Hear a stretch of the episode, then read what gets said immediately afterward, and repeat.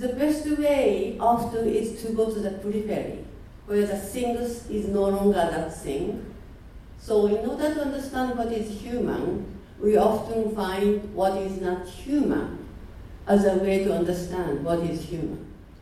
In order for us to understand the environment and what does it do to us, often one way to find out is where we go to the place, when we go to the place where environment is actually harming us. And the only way we can be a aware human being is to really broaden the idea and really look where the edge of it. And I really felt in, you know, in literally in Fukushima, every day we are measuring, can we go closer? Maybe not good idea. How long can we stay? Uh, we are looking at a tree, and the tree is not clean anymore. Dews, waters are not clean. And seeing those places, and if I forget that, I am not the person I wanted to be. I'm not the person that I decided to be.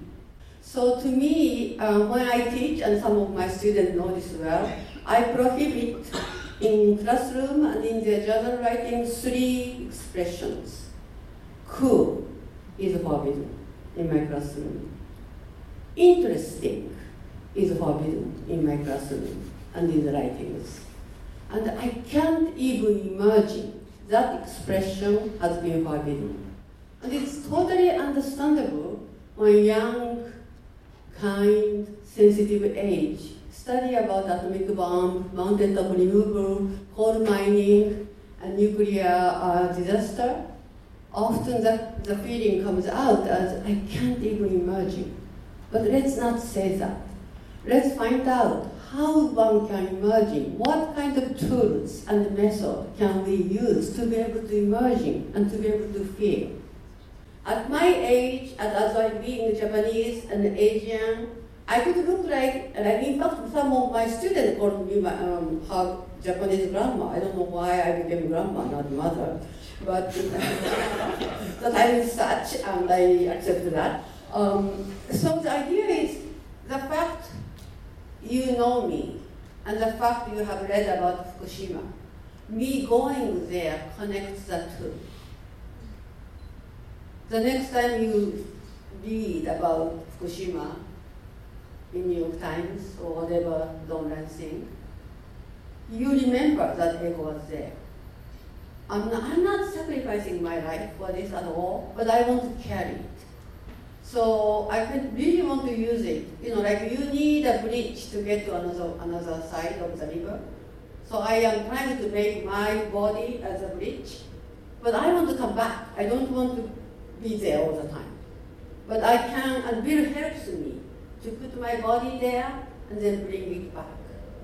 So my body becomes a corridor for my friends, for my students, for myself, and for my audience. So now I'm very committed to show those photos as an exhibition and as a video everywhere I go with my solo project. It helps me that I teach. Because otherwise, I'm seeing many more bad things in the world. And I can't be away from that for the kind of artist I wanted to be, for the kind of human being I want to be. Yet, by teaching and by sharing my working art itself, I hear back from the student how they see. And by reading it, it is as if I said it, but she said it. So we are actually sharing the process of understanding together. It is not about cool, it's not about interesting, and it's not about I can't even imagine.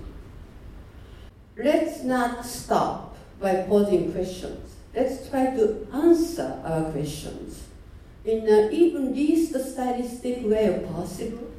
I have tried to do that uh, throughout my life.